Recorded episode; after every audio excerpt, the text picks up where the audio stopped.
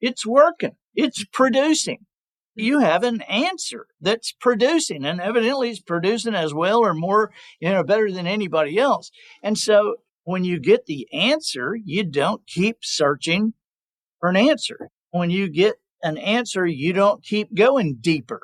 And so what happens is that people get hung up on what is true and leave so much potential because the biggest danger to your potential is not what you don't know. The biggest danger to your potential is what you know for sure. So, the big question is this How do small business owners like us grow our leadership, develop our teams, and scale our business in a way that allows us to get our products and services out to the world, yet still remain profitable? That is the question, and this podcast will give you the answers. I'm Bradley Hamner, and this is the Club Capital Leadership Podcast. Hey, before we get into today's episode, did you know that Club Capital is the largest accounting and advisory firm for insurance agency owners in the country, providing monthly accounting, CFO services, and tax preparation? Check them out at club.capital.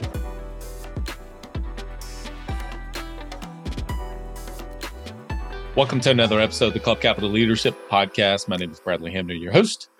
In today's episode, we have Andy Andrews. He's hailed by the New York Times reporter as someone who has quietly become one of the most influential people in America. Andy, he's an internationally known speaker and author. Among his New York Times bestsellers are the classic novels The Traveler's Gift and The Noticer. Leaders from top organizations around the world, including four U.S. presidents, interesting enough, regularly seek him out as a trusted resource for unlocking extraordinary results. If you have not read The Traveler's Gift and The Noticer, I highly suggest you pick it up, and I think you'll see why in my conversation with Andy Andrews. Have you ever tried online marketing before and weren't sure if it was working? Maybe your rep talked about all the impressive features and stats and said things were going great, but you didn't know how all that tied into raw new policies written. Well, that's not the case with DirectClicks. DirectClicks is the premier Google Ads and SEO option exclusively for State Farm agents. Why? They're 100% results oriented with an exclusivity guarantee. Every review call you have with your account manager focuses on what really matters to your business, and that's leads and call ins received everything will get broken down to cost per lead received. By investing with DirectClicks, you're going to free up time and energy to focus on what's most important in your agency and doing what it is you do best. This will be the best investment you make for your team by spending confidently and scaling your agency today with exclusive online marketing partner, DirectClicks. Visit us at directclicksinc.com. Ambition is the first step towards success. It's time to level up your agency. And Coach P Consulting will help you do just that by using the same strategies he used to sell over 700 life insurance policies in 2021 alone. Now, this is not your regular one and done type coaching. You'll get personalized coaching two days a week, every week of the month, and you'll get a live look behind the scenes of his team training and an office that's performing at the highest level. There's a reason Coach P Consulting is the fastest growing coaching company for insurance agency owners in the country. Coach P will train your team alongside his own and show you the exact steps they are taking to achieve Chairman Circle, exotic travel, and multi-line President's Club and be one of the few agents to be selected to have a third office. So whether your goal is to be at the top of your local market or amongst the best in the country, this training will give you the strategies and the tactics to get there. For just $250 a month, you'll get high level coaching each week from someone who is already getting it done at that level and his strategies work and it's time to put them to work for you. Sign up at CoachPConsulting.com and get your first full month for free when you mention the Club Capital Leadership Podcast. Andy Andrews, welcome to the Club Capital Leadership Podcast. Buddy, how are you doing, Bradley? I'm honored to be here. Oh, man, I'm doing awesome. And it's great to have you. So, for those of you that have not read any of Andy's books, I cannot recommend them enough. But for people that don't know your story, can you just take us back and tell a little bit about your journey, about the way you've traveled, your background and origin story to get to where you are today, and a little bit about some of the things that you do? Sure. I lived kind of a normal life till I was 19, and my parents died that year. My mom died of cancer. My dad was killed in a car accident same year. So, uh, tough time. But I've always had the ability to take a bad situation and make it worse. And I did. I made some bad moves and ended up literally homeless before that was even a word. 35, 40 years ago, nobody was talking about homeless people. That wasn't a term anybody used. But I was sleeping under a pier on the Gulf Coast and in and out of people's garages, which is not safe or smart. But I did. Hmm. And it was there that I met this old guy late one night under my pier, scared me to death this old guy, we saw him in and out of town. We didn't know where he went when he left town. We didn't know where he stayed when he was in town. Didn't know how old he was. You look at him, and goes, he 80 or 180. We weren't really sure. And we didn't know what was in that suitcase he carried around, but we called him Jones. Not Mr. Jones, just Jones. And he called himself a noticer. He said, when God was passing out talents, I didn't get the cool ones. I can't run fast. I can't sing great but I notice little things that make a difference in people's lives. And so this was the first guy to really tell me the truth about myself, to get me going in a direction. He started me reading. I'd always been kind of a Sports Illustrated, field and stream kind of person. And he got me reading books, actual like biographies. And I don't know why I thought I hated biographies, probably because somebody in school made me read them. He gave me three to start with, it was Winston Churchill, George Washington Carver, and Will Rogers. And I read the Churchill one first, and and I got hooked on it. I just got hooked on the stories, and I ended up reading over 200 of these biographies. When he gave them to me, I said, "What biographies?" And he said, "No, these are adventure stories. They're mysteries and romances and thrillers, and they're true." Mm-hmm. And I said, "Oh." He said, "Yeah, they're from the library. When you get through with them, take them back." And so I would take them back and get more. I ended up reading over 200 biographies of these happy, successful, influential, great people. I used to call them great. But when I say great people, I always think, you know, do they do biographies of any other kind of people? It's not a loser section on Amazon, is there? I would read these books and and I began to graph things that these people were or had or the way they acted. And and my big question then Bradley living on the beach was is life just a lottery ticket? Or mm-hmm. is there something you can do? I was reading about these people and thinking were these people just born this way? Or is it something they did? And if it was something they did what did they do and how long did it take them to do it? And I finally identified seven things and that's what I called them at first, just things, and turned out to be principles. These were not seven habits or seven characteristics. These were principles that these people had put in their lives and that they harnessed and used.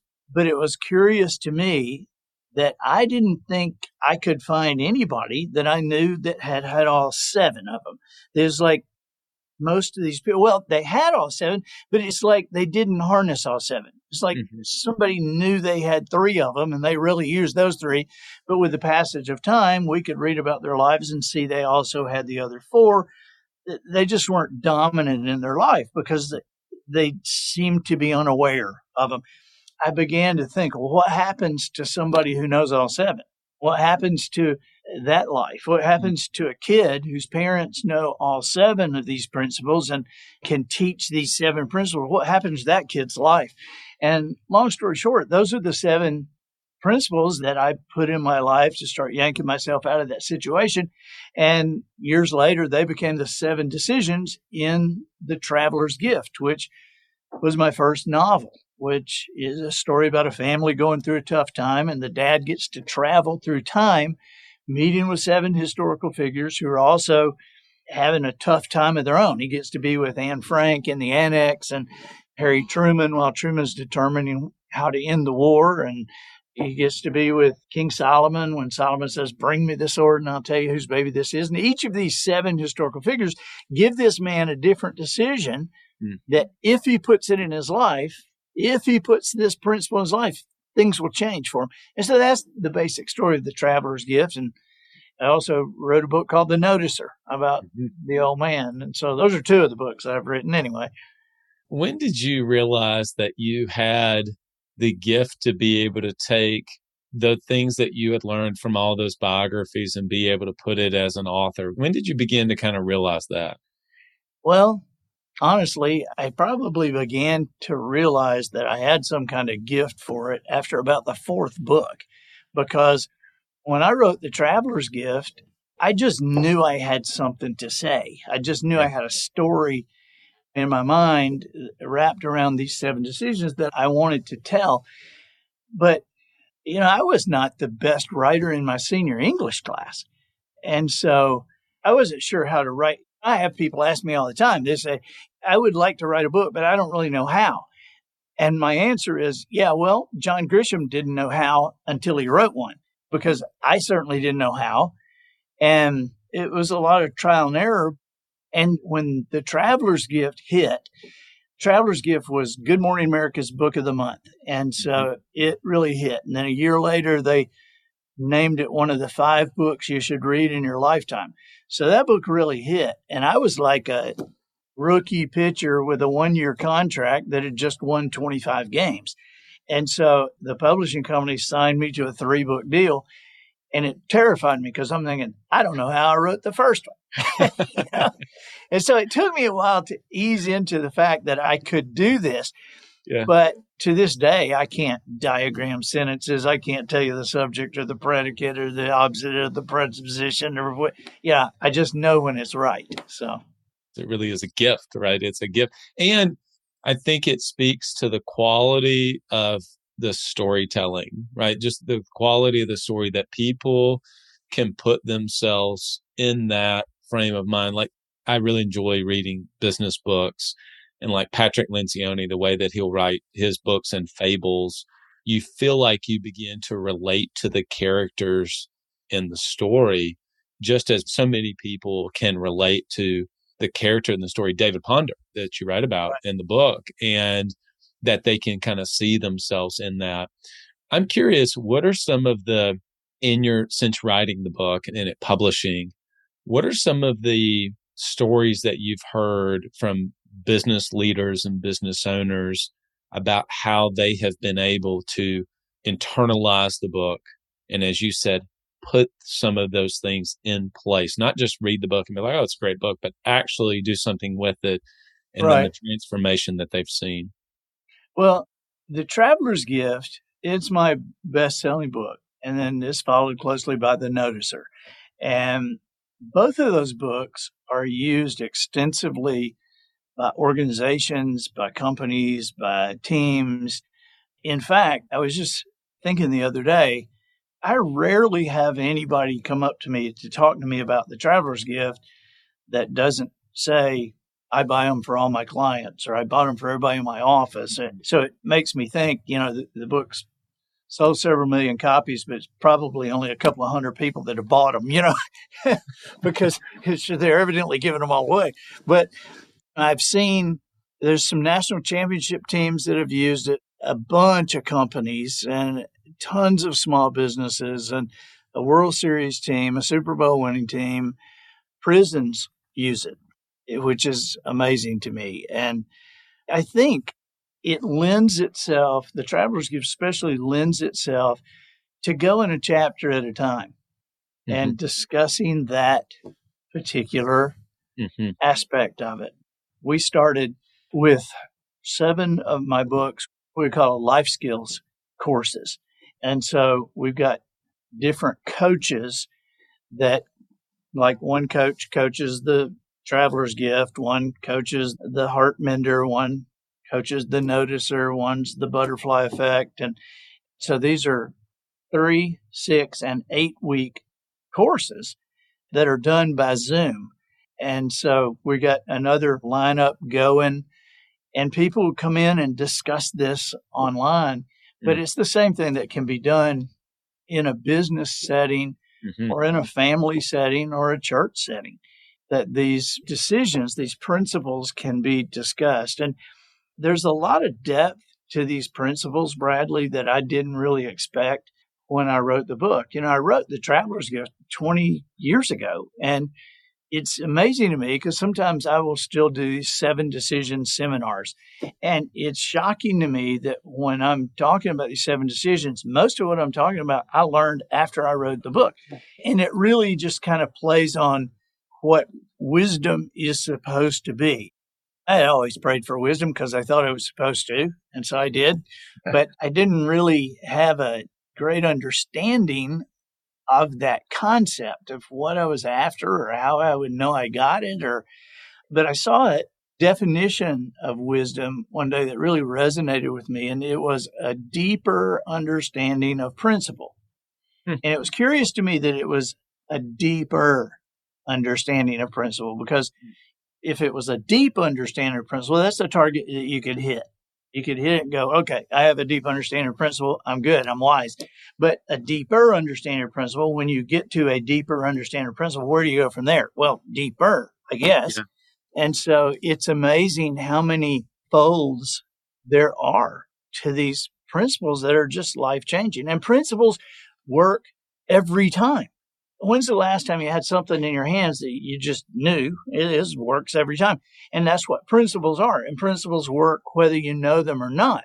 The principle of gravity was working long before the apple ever fell on newton's head but once it did and once he understood it mm-hmm. then we as a society were free to harness that principle to create airline flight and suspension bridges and any number of things.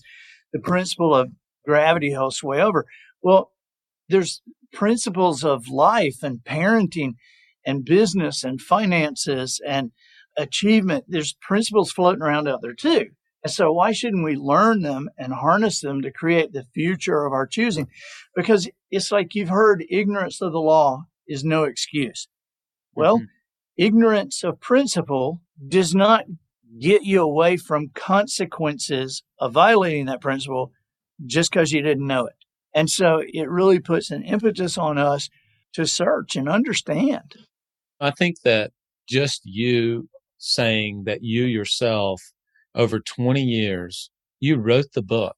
These were principles you uncovered to admit that over the years, you've come to a deeper and deeper and deeper understanding yourself of that versus, no, I got the principles figured out. Now I just got to kind of pass them on to everybody else. I think that just because so many of our listening audience are business owners and they're leading teams and they're leaders in their community, there's this idea that business is a bathrobe, like one size fits all for everybody. Right. But there's just so much depth and nuance that's required in business to say, yeah, okay, so I get the general idea, but like I've got to go a lot deeper on that. And I think that that's kind of what you're saying, like these timeless principles to say it works every time. I love that. And I love the fact that you distinguish deep understanding versus deeper understanding. I think you have one of the very first things you mentioned is you've always had the ability to turn a very, very difficult situation, make it worse, but then you've kind of pulled it out and extracted some principles.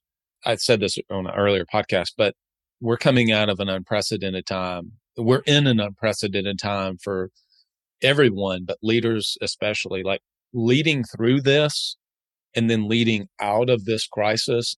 So we're talking about pandemic and we're talking about political, you know, war that's happening in Ukraine. There's supply chain issues and there's gas prices, inflation.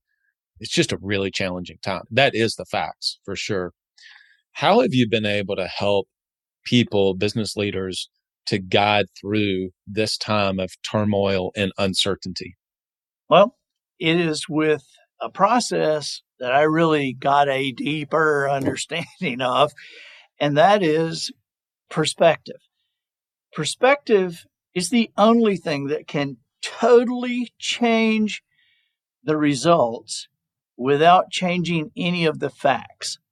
If you and I went out and asked somebody, so what is perspective? Most people would say, well, perspective is like how you see something. It's how you see the glass. Is the glass half full or is the glass half empty? Is how you see that glass. It's true, but it's not the truth.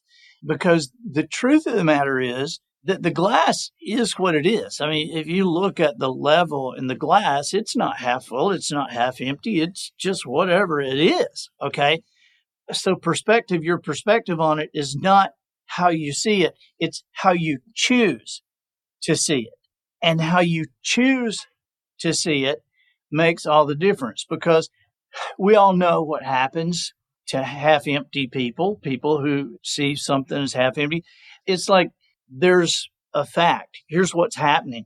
And so let's say that one person, and I'm going to show you how perspective is the only thing that can change the results without changing any of the fact. So you got this situation that's happening, and this one person looks at it and goes, this is just the worst thing that could have ever happened. Well, by declaring that and looking at that that way, what do people do when they are confronting the worst thing that could have happened? They're stunned. They're still. They don't move. They're depressed. They give up. They decide they're going to have to wait it out and they're going to have to wait it out inside by themselves. And when you look at a person like that, that is the kind of person that does not get hired first.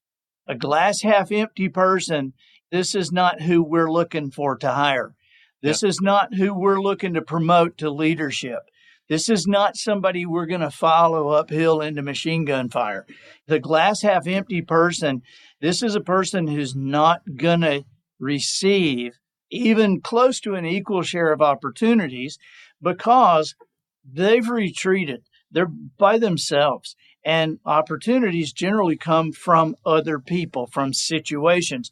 And because they've isolated, because they're not receiving the opportunity, what they believe became true. It mm-hmm. really did turn out to be the worst thing that could have happened for them. But then you got another person who's looking at this and going, okay, I've been in situations before where I would have never chosen them in a million years. And yet, two years after, I look back and go, thank God that happened because we wouldn't be here. Yeah. I would have never chosen that. But look at what's happened. And so, hey, this could be the best thing that ever happened. We have a history of dealing with change, we have a history of being flexible. And so, this could be the best thing that ever happened. We're just going to keep our eyes open and see which way we go with this. And so, that person remains optimistic. And so, with the world seemingly falling apart, people are gravitating toward people who can maintain an emotional IQ, a high emotional IQ. And so that person is around other people. That person is glass half full people are the first people we hire. They're the first people we promote to leadership. And those people, because there are so many people that gravitate to them, when there's an opportunity to be had, they're hearing about it first. And so it really does turn out to be the best thing that could have ever happened for them. And so perspective is a huge tool if you understand it. If you understand that it's not how you see something, it's how you choose to see it. Man, that is so good. When I look back on the worst things that have ever happened in my life or in my business, in the moment, I do not think, boy, I cannot wait to tell this story in two years. Sure. Like, there's no way. I'm not saying that. But looking back on it, I think, man, I'm so thankful for the blessing of that because I became a better person along the way. And I don't think I would have learned those lessons if it wasn't for that. The things that I have done, the poor leadership that I had, the way that I would lead the team at times, and the way that I would handle emotional decisions and all of those. I mean, like it only made me to be able to look back and say, man, yeah, I was a really poor leader then, but now I know exactly who I need to be at this point. Does that make sense?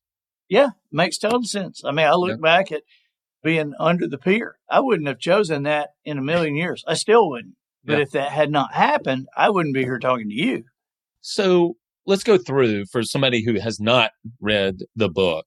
Let's go through quickly the seven decisions of seven principles because I, I think we obviously want to just at least cover those and then we can kind of have a back and forth. So can we just kind of go high level on those seven? We we can but i gotta tell you it distresses me to do it. And the reason is because if you just hear them you go yeah okay i've heard that. Because if you don't gather the deep understanding i'll give you an example the first decision is the buck stops here mm-hmm. and so that's responsibility. And I can tell you real quickly there's responsibility, there's seeking wisdom. Number mm-hmm. three is I'm a person of action. Number four is I will have a decided heart. Number five is today I will choose to be happy. Number six is I'll greet each day with a forgiving spirit. And number seven is I will persist without exception. But to give you an idea, you know, if you, if say responsibility, people go, yeah, okay, I hear that every day. But in reality, I don't think many people understand responsibility because I think that if we understood responsibility, we would have an economy that was kicking on all gears and we would have relationships that were lasting longer than they seem to last. There seems to be two extremes on this thought of responsibility. You got one side that goes, until they accept responsibility for where they are, they're never going to be able, and you got the other side going, but it's not their fault.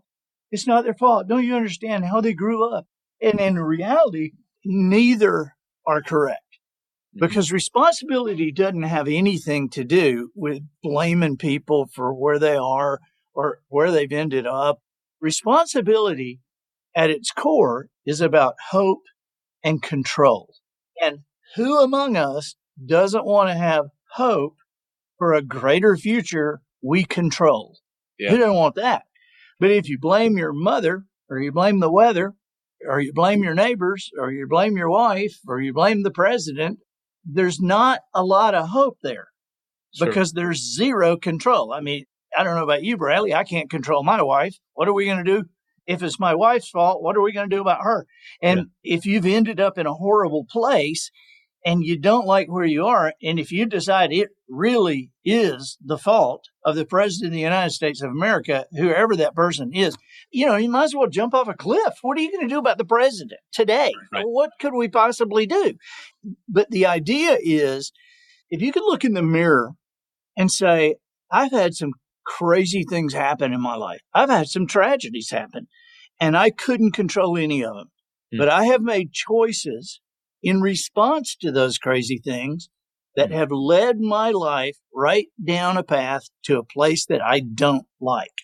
Then if you can believe that you can make choices that would lead your life down a path to a place that you don't like, that's great news because if you can understand and believe you can make choices that'll lead you to a place you don't like, doesn't it just make logical sense? You could also make choices that would lead you to a place you do like. 100%. So the game becomes make better choices. And that's where the next one comes into seeking wisdom.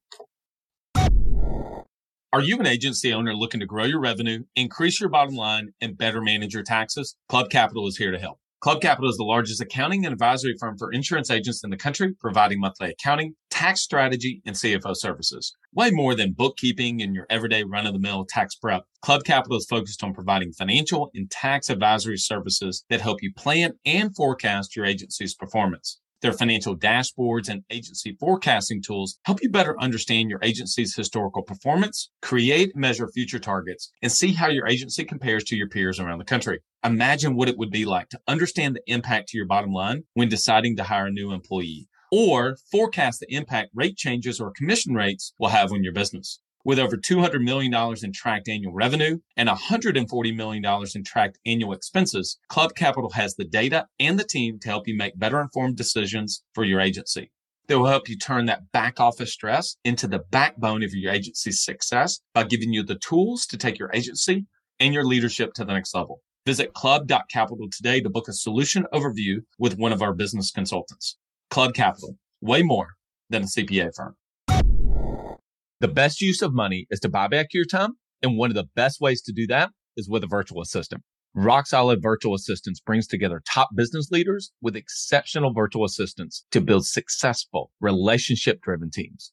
The services they provide range from graphic design and marketing to executive admin assistance and everything in between. There are many virtual assistant companies on the market to choose from, but at Rock Solid, their processes and passion for what they do place them at the very top of that list. Not only is their hiring process exceptional, which nets them the very best assistants, but they also provide superior support to their teams for the duration of your time with them. The matching process at Rock Solid is unlike any other, and they have the track record to prove it. Their hands-on approach has proven to increase the success rate of their teams exponentially. So if you're looking to build a rock solid team for your business, reach out to Tracy and the team for a no pressure discovery call at rocksolidassistance.com. They value your success as if it were their own because it is. You know, it leads me to thinking about the book.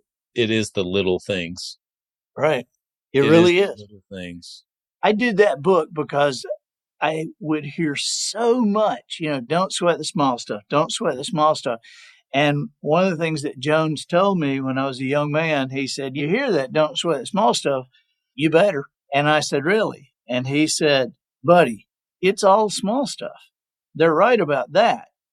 But what you got to understand is that wherever your life ends up, if your life ends up as a masterpiece or your life ends up as a disaster, either way, it will have been put together one tiny brushstroke at a time.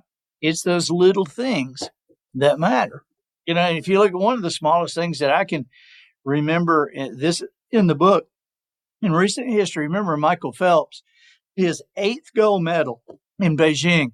Speedo was offering him a million dollars if he broke Mark Spitz's record. Mark hmm. Spitz had seven gold medals. If you get eight, a million dollar check on top of all the other stuff. And he did get that eighth gold medal. But most people forget that he won that by one one hundredth of a second. That's less time than it takes to blink your eye. That's less time than it takes a hummingbird to flap its wings once, less time than a lightning strike. But mm. the most interesting thing about that is most likely that two one hundredths of a second that he won that by was probably figured in there somewhere, not even in the race. I mean, was that an extra cup of coffee that morning? Was that yeah. an extra hour of sleep two nights before? Was it a thought? You know, physicists are beginning to believe that thoughts have mass. And so you could see how on the stand, if he's uh, there on the stand, or just churning through the water. And one thought of this is not going to work. Yeah. I mean, that could have taken away two one hundredths of a second. And the ability to control that thought process and choose what he thought, mm. but it's a little thing. I'm so glad you brought that up because I forgot about that. And what a great illustration for decisions and choices that we make in our life every day. I mentioned on some other episodes that in March I had for the past year. So from the previous year, we had done some renovations in our house. And so um, fairly tall. So I can carry some weight without people really knowing that I've gained some weight. So I'd gained to like 15 pounds and nobody really knew, but my pants knew. Okay. and um 41. And so this was the first time where it's like, oh man, this is really like, I can't just work this off. And I remember that first week, I kind of rededicated myself to it. I ended up hiring like a trainer online to do it, but I ended up just using simply MyFitnessPal to cal- track my calories. And the reason I'm telling the story is because I realized that it was the small times that I would grab a Clif bar and I would grab something else. And, and this is not about the calories, but it's everything about the calories. It was 400 calories there and it was fat. Cause if you looked at what I was eating, I wasn't really eating that bad, but I would just grab something here and it was 175. And over a longer period of time, when I wasn't doing the things I needed to do, those decisions, those choices added up to me gaining weight. That happened to be a fitness example for me. And so I had to start making better choices in the things that I did or did not eat along the way.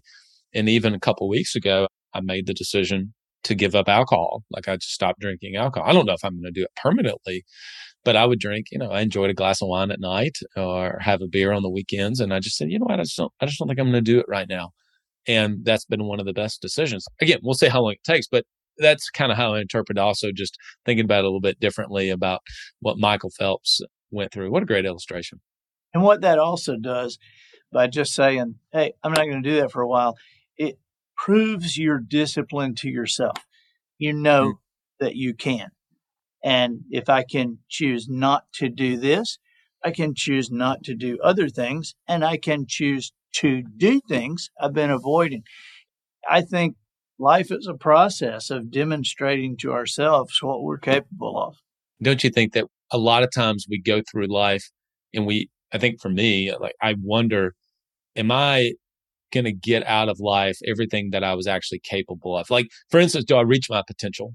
right? right? Do I actually reach my potential or because I want to be able to see like what can I actually possibly do because I don't want to get to the end of my life and go, man, I had way more in the tank. Here's the first one of the first conversations I have with a new client, and that is the best piece of advice I've ever gotten in my life, and it was from the old man. And that piece of advice is you can't believe everything you think. And that kind of went over my head when I first heard it. But what I understand that to mean now, the best way I can explain it is have you ever known something? I mean, you knew it and you could argue it and you yeah. could win the argument every time. And then you found out six months later, a year later, ooh, well, that wasn't exactly right. Or, yeah. Gosh, my information was a little incomplete on that. Well, uh, of course, you know. And so if you've ever done that, does the possibility exist that something you know now, your information might be incomplete? And you would go, well, Andy, of course, something I know now, my information might be incomplete. I agree. But the point is, we don't know what that is, do we? Yeah. And we don't know how many subjects that may cover in our lives. Yes. And so the idea that things can be true and not be the truth because the truth is a foundation. The truth is that's bottom of the pool. That's as far as you can go. But things can be true along the way. And the biggest danger to someone fulfilling their potential is that they've stopped at what is true. And it's particularly dangerous for people who are doing well, who are mm-hmm. in the first or second or third place or something, because they're looking around and they haven't got much to compare to compared to them. And the danger is that they stop because when you're dealing with what is true, it's working, it's producing you have an answer that's producing and evidently it's producing as well or more, you know, better than anybody else. And so when you get the answer, you don't keep searching for an answer. When you get an answer, you don't keep going deeper. And so what happens is that people get hung up on what is true and leave so much potential because the biggest danger to your potential is not what you don't know. The mm. biggest danger to your potential is what you know for sure. Oh man, that's so good. That is so good. I wish I could pull this quote out that is similar to that. And I just heard it three months ago is that we're willing to challenge the things that we believe, except for the things we really believe and we never begin to think to question those. And it's something like that. I think I might have right, butchered right. it. Uh, you get the general idea, right? It's along those same lines. I'll question, I'm willing to hold loosely in my hand these things that I believe, but then the things I really believe, I'm not willing to question those. For business people out there, I'll give a kind of an example for me about within the last year my thoughts of this have totally changed where I was five years ago. And that was I believed as the founder, you should really hold on to equity of a business. You should absolutely hold on to that and don't just give away that equity. And slowly but surely, I started to see examples in small business and even in big businesses. Elon Musk doesn't own 50% of Tesla. I think he owns like 30. Warren Buffett owns 15, 20% of Berkshire Hathaway those are big examples. And then there were other examples of small businesses where they brought somebody in, they gave them 20% equity in the company, and the pie went literally doubled or tripled. And I started to think, you know what? I don't know if I have that right. I think that at the end of the day, people want a piece of the pie.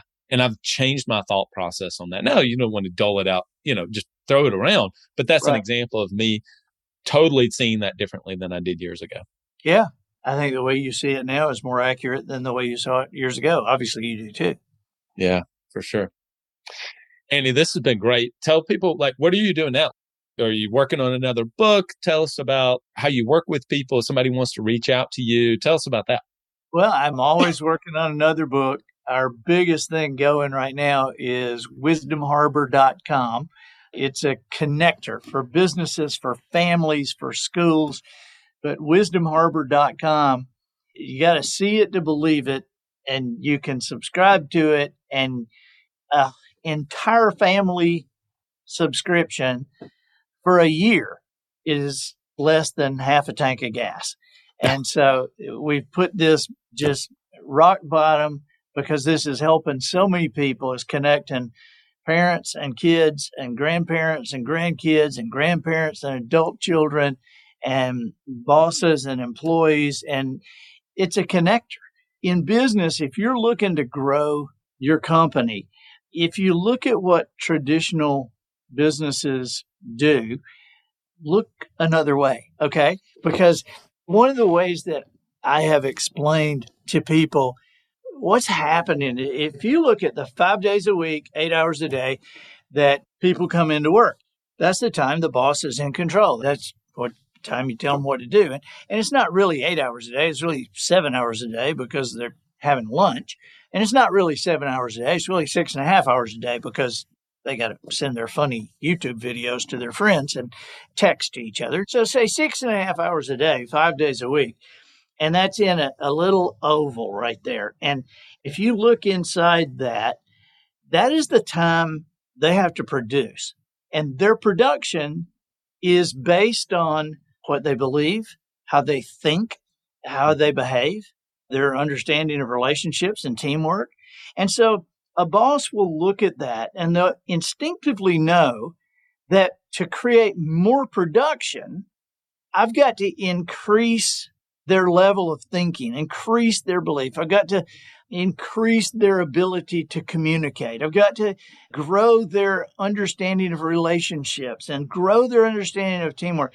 But what most companies do is they'll spend like this little one hour a month or one hour a quarter to bring a speaker in or to tell them something. And the challenge with that is even if it's good stuff, you got people who are going home and there's 17 and a half hours over here mm. five days a week, and then 24 on Saturday and 24 on Sunday.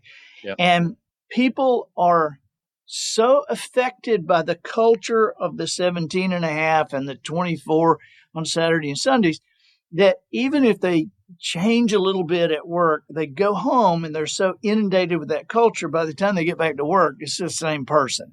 And so companies have a hard time increasing the level of their employees, with what they're doing. And so the only answer is to engage people in this other time. And yet the challenge is you can't tell them what to do mm-hmm. in that other time. And what has to happen is they've got to buy into it themselves. They've got to enjoy it. It's got to have some benefit that they see beyond the work. And most people, their important thing behind their spiritual life is their family. And what Wisdom Harbor does is it provides this stuff out of work that families can watch together, that mm. families can do together, that that schools can use. You know, Wisdom Harbor is a web portal, it has 20 something docs in the harbor. And these are like Bet You Didn't Know Doc, a How Do I Doc, a musician's doc, a writer's doc, all different kind of docs. And the material, the content is delivered by Grammy winners, best-selling authors, comedians, coaches, master chefs, and it's delivered in six and seven minute little loops. And so they can pick and choose. Not all of it's for you, but gosh, there's enough of it. You know, Dave Ramsey, Dave just put answered in the question and answer doc. Dave had a couple of an- questions answered in there. And there's, you know, in the question answer doc, you can click on parenting, on leadership, on community. And if you click on parenting, it'll say, do you want children, adolescents, teens, or adult children? And then that goes into another. And, you know, we've got a CMA Songwriter of the Year, Jimmy Yeary, the guy who wrote I Drive Your Truck. He wrote I Call Mama for Tim McGraw. Yeah, and yeah. he's doing guitar lessons on Wisdom Harbor. And so it's pretty cool. And I use that extensively. That's wisdomharbor.com. And I use that extensively with my coaching business, which is creating measurable results. And what I tell people is I help you compete in a way your competition doesn't know a game is going on. Wow. And I figured out some stuff a number of years ago that I started applying to a few select clients and I knew I had to have incredible results. I couldn't just get mm-hmm. by with regular results because I'm a nobody. So, you know, it's like if Peyton Manning works with you and you only increase 15%, then wow, Peyton Manning worked with us. But if I work with you and you only increase 15%, you probably could have done it by yourself, right? And so I knew I had to have companies doubling and tripling. And so we have figured out a way that we're guiding people to that. We have a mortgage company that doubled in their first year we worked with them seven and a half years ago. They were at 5.4 billion and wow. they went to 11.2 in a year. It had been 19 years to 5.4 and went to 11.2 in a year. And that's seven years ago. And they just closed last year at 72.5 billion in seven years. Got a boat company, OneWater Marine, that's up 400% in a year and a half. A bank that has been stuck at one level on loans for years and years. And they've just about doubled that now. And from two point something billion to over four. And the coolest thing is, well, we have a bunch of big companies. We figured out how to scale it and how to be able to help small businesses. So we've started working with some small businesses now where it's affordable because yeah. at first I couldn't figure out how I was going to help anybody do this other than these big companies. But now we've got some great successes with small businesses and it's a lot of fun. I love it. I love helping people win. I love it. I love it. And I love that you say creating measurable results and then you just went and gave examples of measurable results. The only thing that you've said in this entire hour we've been together is that I disagree with is you said that I'm a nobody and that is not true. You're definitely more well, nobody. That's you're you're kind. Yeah. And people can get up with us on andyandrews.com. And if you put your email address in there, you'll get my podcast. It's not as good as yours, but we have one. And we call it the professional noticer, observations and answers. And so, but definitely check out wisdomharbor.com and become a part of that because that's a one of a kind thing. There's nothing else out there like it. That's a no brainer. We'll put the link in our show notes and also in our email that we send out to our listeners as well. Andy, it's been an honor. I hope to have you back on, come on in the future. Yeah, bud, I'll be glad to. Bradley, thank you for having me. It's an honor. And we're lucky to have you out there digging and understanding because that helps us understand faster. Thank you for what you're doing. Thank you. I think that sometimes I have a hard time trying to figure out what are the major takeaways. I don't think I have a hard time this one. Number one is when he distinguished between deep understanding versus deeper understanding. That hit with me. Number two, whenever he talked about perspective, how do you choose to see it? And then number three that really stood out is something that is true versus the truth. I've never heard that before. That was a big deal. And I guess actually I'll give you a bonus one. Whenever he said that Jones told him that when people say don't sweat the small stuff, you better sweat the small stuff. And it is the little things. And I think it's like in that tension, right? Any of you listen to the Craig Groeschel leadership podcast. I love Craig Groeschel, would love to have him come on the podcast at some point. I love his episodes. He is just a dynamic speaker, incredible leader, somebody who I, I just don't miss one of his episodes. And he talks about GETMO, good enough to move on. And the idea is, can we get it to 80% and then move on instead of wallowing in perfectionism? And then somebody else that I look up to who I've kind of referred to in the past, who I'm not friends with, but just I kind of see from afar and consider them a mentor, even though they don't know me, is they talk about, hey, it's the difference between like the gulf between good and great is massive. And then the gulf between great and excellent is even further. And so I wonder in the tension sometimes of where do certain things fall, right? Don't sweat the small stuff. What is the saying? Penny rich and dollar foolish as an example or penny smart and dollar foolish, whatever it is. You get the point. And so sometimes I end up kind of going back to, I think it's settling in the tension of that, of understanding that these small decisions and these small choices that we make ultimately add up. And I thought that was a great illustration whenever he talked about Michael Phelps winning his eighth gold medal, winning a million dollars and how small of a difference that was, right? That's the difference of him deciding to get one more lap not eating a cookie, sleeping one more hour, all those things add up to that fraction of a difference. That was awesome having Andy on. What an honor. Hey, real quick, big shout out to our podcast sponsors, Coach P Consulting, DirectClicks, Club Capital, and Rock Solid. They have been partners of ours for quite some time. They're all people that we use, we vetted out, and ultimately at the end of the day, they get results for their clients.